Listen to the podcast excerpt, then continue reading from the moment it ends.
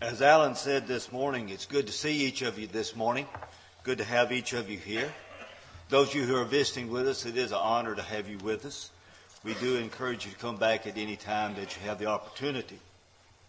As is evident, Tony is not here today. He's uh, speaking this morning uh, down at the uh, Waco congregation in uh, Georgia. Do you know what the most frightening words an audience can hear when the preacher takes the full pulpit the first time? When he says, I can't see the clock from up here. But I do want to take this time to uh, thank the eldership for the uh, opportunity of speaking here this morning.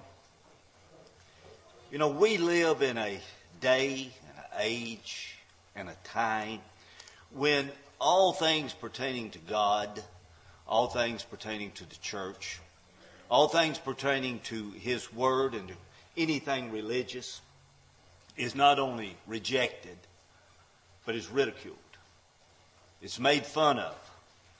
Many in the world today will openly question anything that pertains to God and to Scripture. They question His second coming. And even within the religious world itself, there have been questions concerning if there will be a final judgment upon the disobedient. A common question that is asked, if you're talking with the world at all, would be, well, you speak so much about God being a God of love. How can a God of love send people to eternal punishment? Now, those that would hold this position and this thought think that their point is very valid. They think it's foolproof. They think and believe that there is no future judgment. And if there is no future judgment, then they can go on living and doing anything that they choose. This morning, we're going to look at what one gospel writer has to say concerning this very question, concerning Christ's second coming and the judgment that is to follow. If you haven't already, be turning in your Bibles to the book of 2 Peter. We're going to be looking at the second chapter of 2 Peter.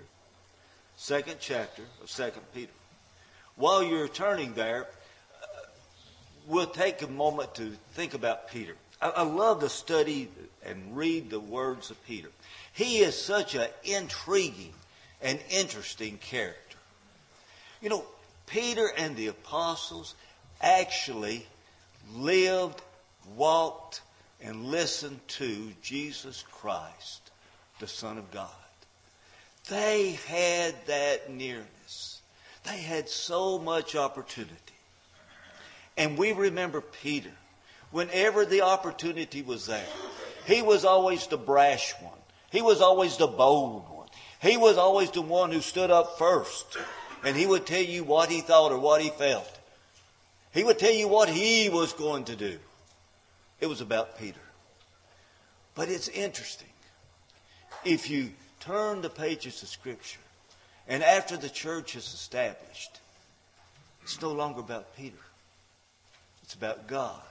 When you read Peter's writing, it's all about God and what God can do as Herb read in our scripture this morning, just turn one, one page over to the third chapter of Second Peter.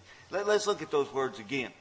Peter wrote, knowing in verse 3 of the third chapter, knowing this first, that there shall come in the last days, the last days is the last dispensation.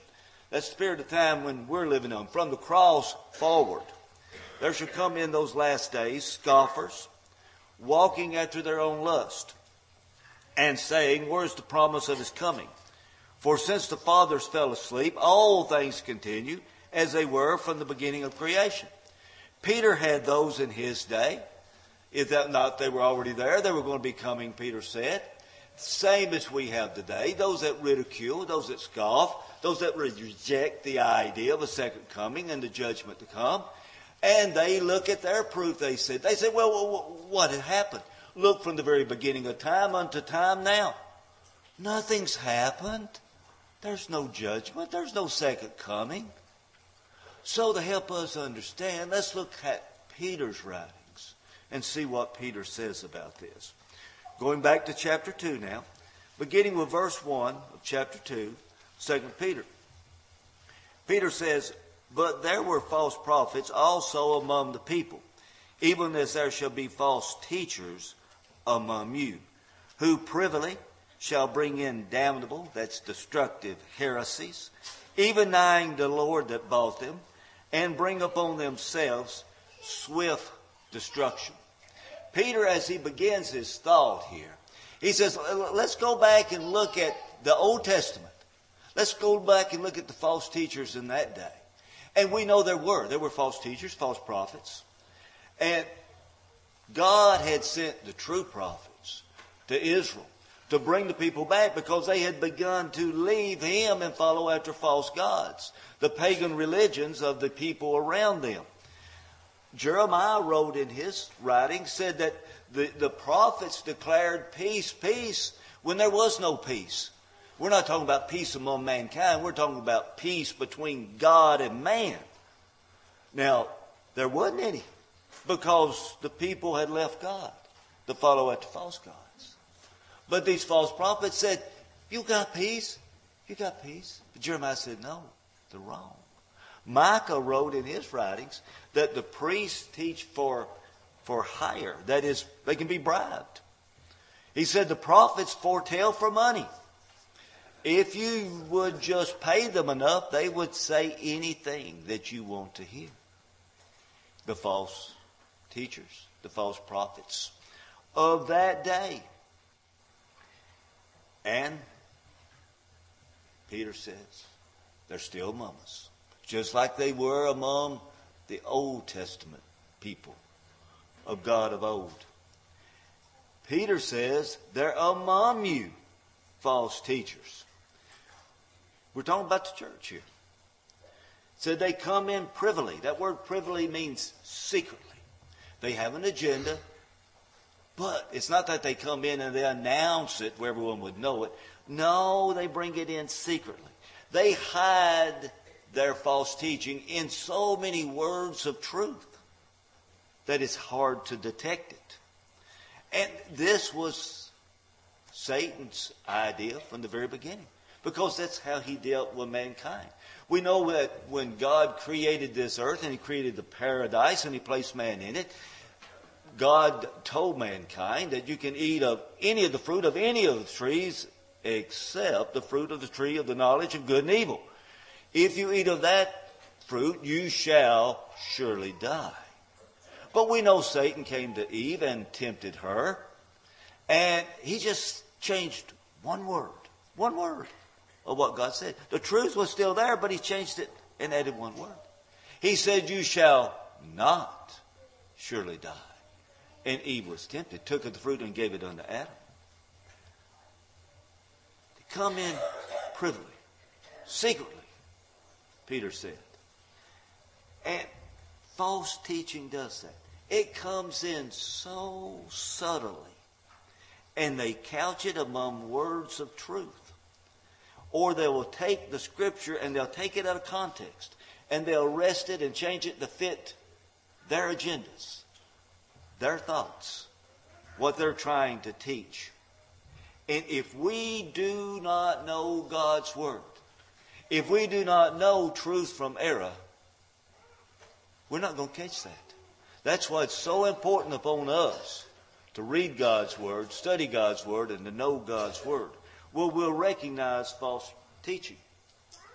Peter says they bring in these heresies. Heresies is teaching that's outside of a biblical truth. That's what false teachers do. They teach things that are untrue. Peter said these false teachings are destructive. They can cause damage, they can cause harm to the church and to the Christians that believe it and fall for it. He said some of their false teaching even denies the Savior that bought them, even denies the truth of Jesus Christ, dying upon that cross, shedding his blood for the sins of mankind. Many in the religious world, down through the centuries, even up until today, deny certain aspects of Christ's divinity. They deny the virgin birth. They deny that he had performed miracles. They deny that he was divine. Oh, they'll say he was a good man, but he wasn't divine. And those that do say he's divine, uh, but he's not equal with God. Peter says, those that teach such heresies, such false teaching, bring upon themselves swift destruction. This word swift doesn't mean now. What it means is suddenly. It means unexpectedly. That's how the destruction will come upon these false teachers. Verse 2 And many shall follow their pernicious ways, by reason of whom the way of truth shall be evil spoken of. That word pernicious means lascivious. It means licentious. It means sensual. Peter said, Many will follow their false teaching, their sensual, lascivious teaching. Why? Because it's popular. Because what they teach and what they pe- preach is attractive to mankind. Paul said that the day will come when many will depart from the truth. They will not want sound doctrine, but what they want is to have their ears tickled by some new or strange teaching. And that's what false teachers do. What they would do would be to appeal to the sensual of man, to the flesh of man, to the pampering of the individual. We know in the Old Testament, people hadn't changed. It was the same way. The Old Testament people of God, the nation of Israel, they left God for the false gods. Well, why would one leave the true God for a false God? The false gods in their worship, in their pagan religion, they had temple prostitutes. The people reasoned, I'm still being religious. So why shouldn't I? And they did. They followed after it because the religion appealed to their fleshly lust. Today, so much in the teaching and the preaching that we see is based upon pampering the hearer, satisfying the wants and the needs of those who would come. Congregations are so concerned with noses and nickels Noses, the attendance, nickels, the contribution. And they will do anything to keep the people there, to make them comfortable, to satisfy them. Uh, they put in big screens in their churches. And, and we can't have those pews. Those pews are way too hard. We want everybody to have lounge chairs to sit in. And we want you to, to feel good. We want you to go away happy. We want you to go away satisfied. We want you to feel good about yourself. Friends, it should never be that one leaves a church feeling good about their sins. Is that what worship is? I think we know it's not. It's not about us. It's not about our comfort. We gather and we come today on this day to worship our God. We honor Him. Our service, our devotion is to Him. It's not about how comfortable we are. It's about the measure of our heart and our service and our attitude and our love as we come before the throne of God. Now, Peter said, many are going to believe these false teachers and their followers. And he said, because of this, the way of truth, the church, would be evil spoken of. Because of what they do and what they say often brings harm to the church, to the people, to the community. All because the church stands up for what is right. Or if they do believe this and follow them, bring shame upon the church for not standing upon the truth. Verse 3 and through covetousness shall they with vain words make merchandise of you, whose judgment now of a long time lingereth not, and their damnation slumbereth not. This is the motivation. You know, we often think, well, why would one be a false teacher? Why would one advocate and preach something that is not true? The motivation. Greed. Material gain. Wealth. False teachers are not concerned with what is true. They're concerned with what is popular. What can bring in the money because it is popular. All you've got to do is leave here today, turn on your TV set, and look at the televangelist on TV. Before every program is ended, there will be an appeal for money. They will have their hand out inviting and asking you to send your money in. Preaching is sometimes reduced to the preacher having to decide whether he's going to preach the truth or whether he's going to keep his job. There are churches in the brotherhood who puts strings upon what the preacher can teach. They tie his hands verbally on what he can preach. They'll say you can preach anything you want to except this, this, this, and this. You can't preach about that. Shame on elderships and congregations who make the preacher have to decide whether he's going to keep his job or whether he's going to proclaim the truth of God's Word. He said these false teachers, they come with you with feigned words. This word feign means pretend. Oh, they're not sincere. They're not interested in you. They don't care about you. They just want to use you. Because that's what Peter says. He said they make merchandise of you. They use you for their own needs, for their own purposes. Now, if they cared about you, do you know what they would do? They'd tell you the truth. That's what people who love you do. They tell you the truth. That's one thing I respect about Bibles and the eldership and the preacher we have here.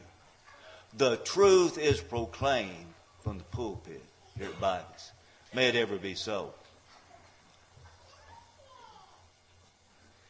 Now, their, their sentence, Peter said here in, in verse 3, their, their, their judgment, their condemnation, it, it's already been determined. It's already been established by God in the past. Those who reject Him, those who are false teachers, false prophets, false preachers, they're going to receive their punishment. God has not changed his mind. God has not changed how he would deal with mankind.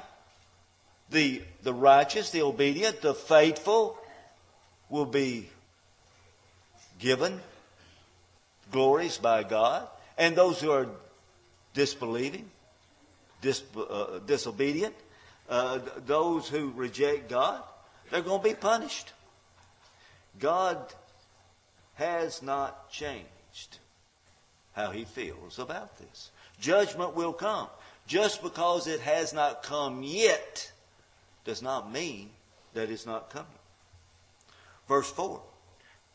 Peter will now give three historical examples of God's judgment. It's a, you say God's judgment's not going to come. Let me give you three examples of God's judgment that did come upon mankind to show that God will hold man accountable and that he will suffer the wrath of God's punishment. Look what he says in verse 4. For if God spared not the angels that sinned, but cast them down to hell and delivered them into chains of darkness to be reserved unto judgment.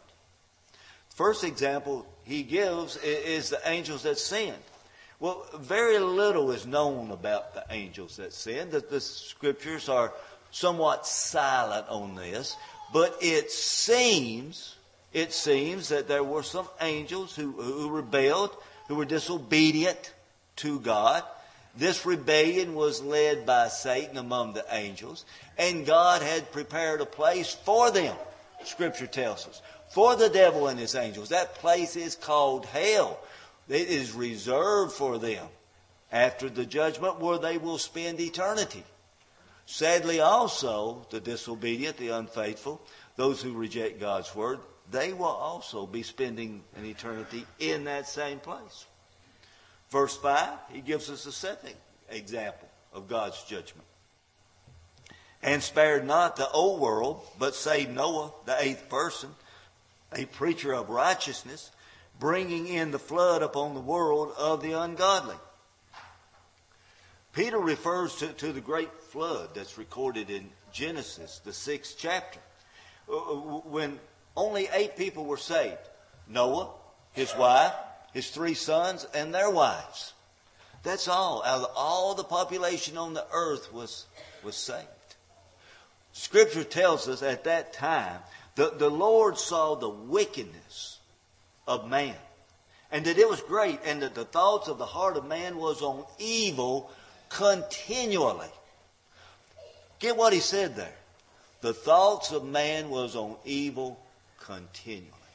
You know, we've all come across people telling us, oh, these is the worst days it's ever been. People are awful right now. There's so much evil. There's so much badness in the world.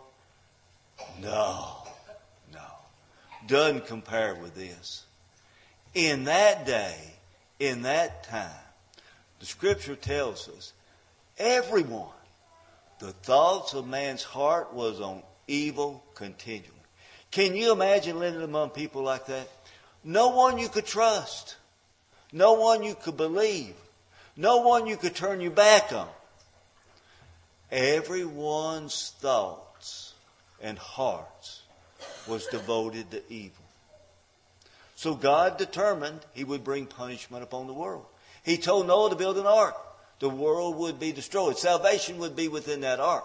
During the time that Noah and his sons labored upon that ark, Peter says that Noah was a preacher of righteousness. He preached to the people. Salvation would be within that ark. None obeyed. None listened. Only Noah and his family, eight souls, were saved. Verse 6, the third example and turning the cities of Sodom and Gomorrah uh, into ashes, condemned them with an overthrow, making them an example unto those that after should live ungodly. Peter uses the cities of Sodom and Gomorrah to show that God's judgment will come upon the wicked. And it did come upon those two cities. We know that the cries of those cities reached God, as God was aware of what was happening within those cities. God told Abraham what he was going to do. Remember, Abraham tried to bargain God down. If he could just find ten righteous souls, he would spare the city. Could not.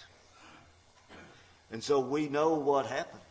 God's judgment brought destruction upon those cities because of their wickedness, the blatant, public, defiant, evil sin of homosexuality.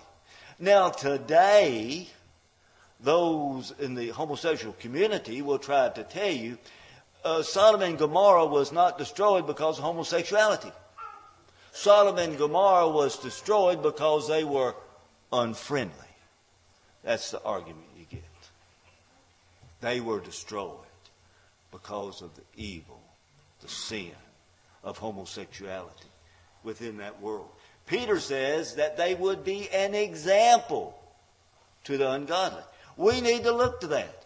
That's telling us God's destruction will come upon those who are not faithful to Him.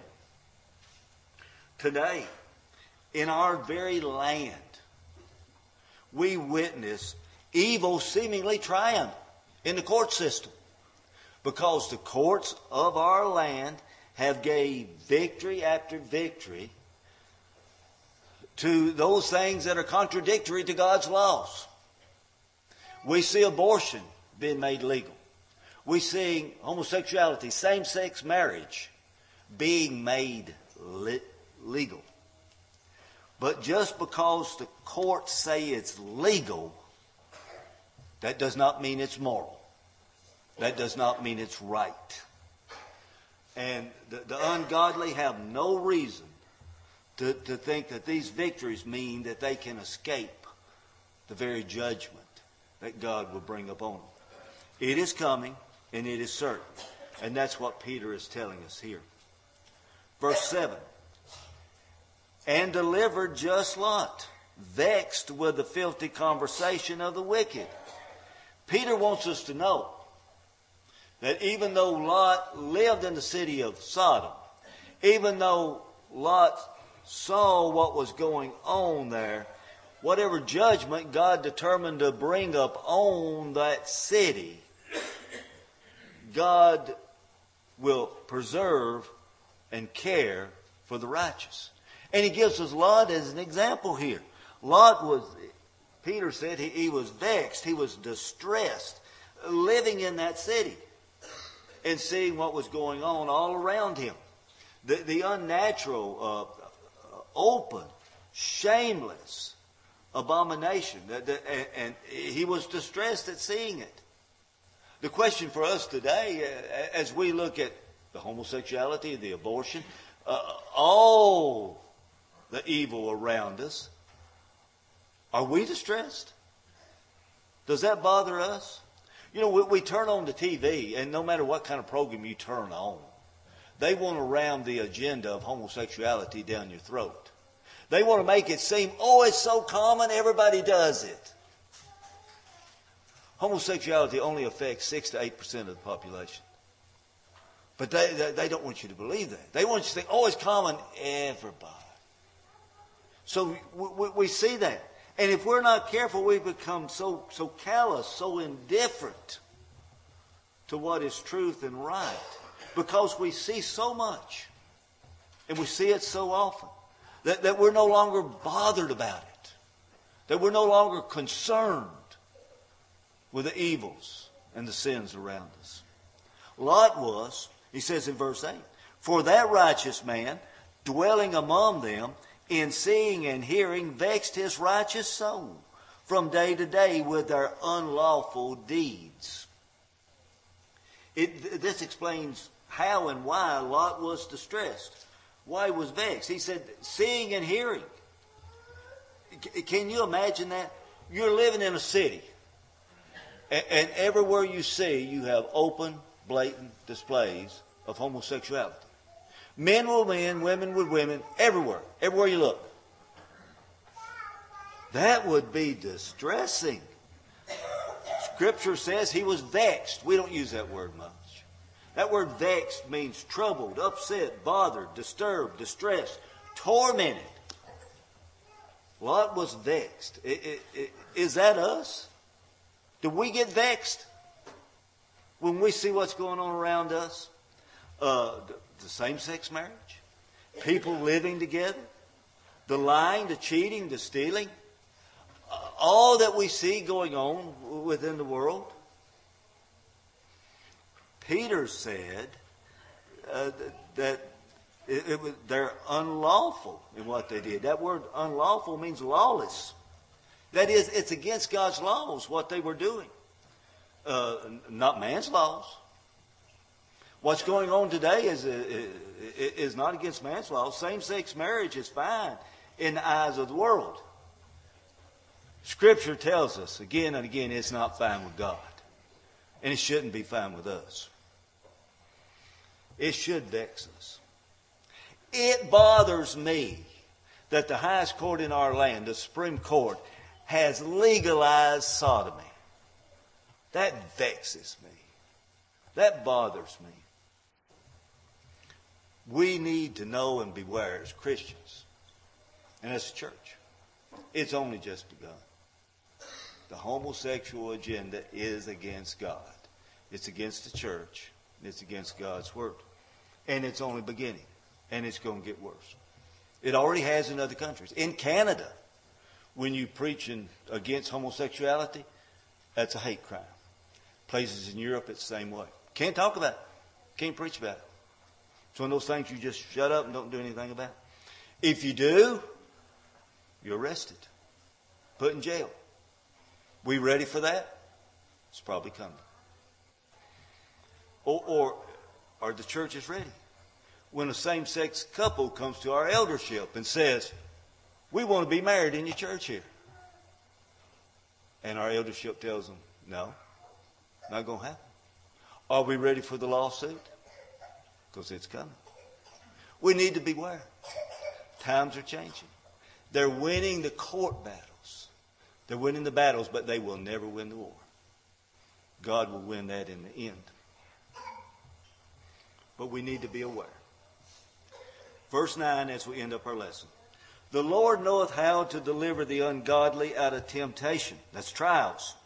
And to reserve, that's keep the unjust until the day of judgment to be punished. The final and great point that Peter wants to make here. The righteous will be delivered. The righteous will be preserved by God. And there will come a time when Christ will return and after that will be the judgment. Those who would scoff at it and say it's not coming.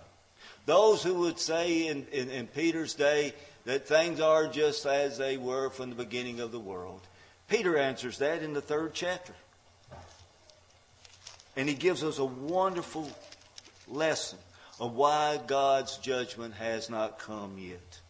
He says in verse 9 of the third chapter of 2 Peter, that the Lord is not slack concerning his promises, some men count slackness, but is long suffering to us. We're not willing that any should perish, but that all should come to repentance. Why hasn't God brought his judgment yet?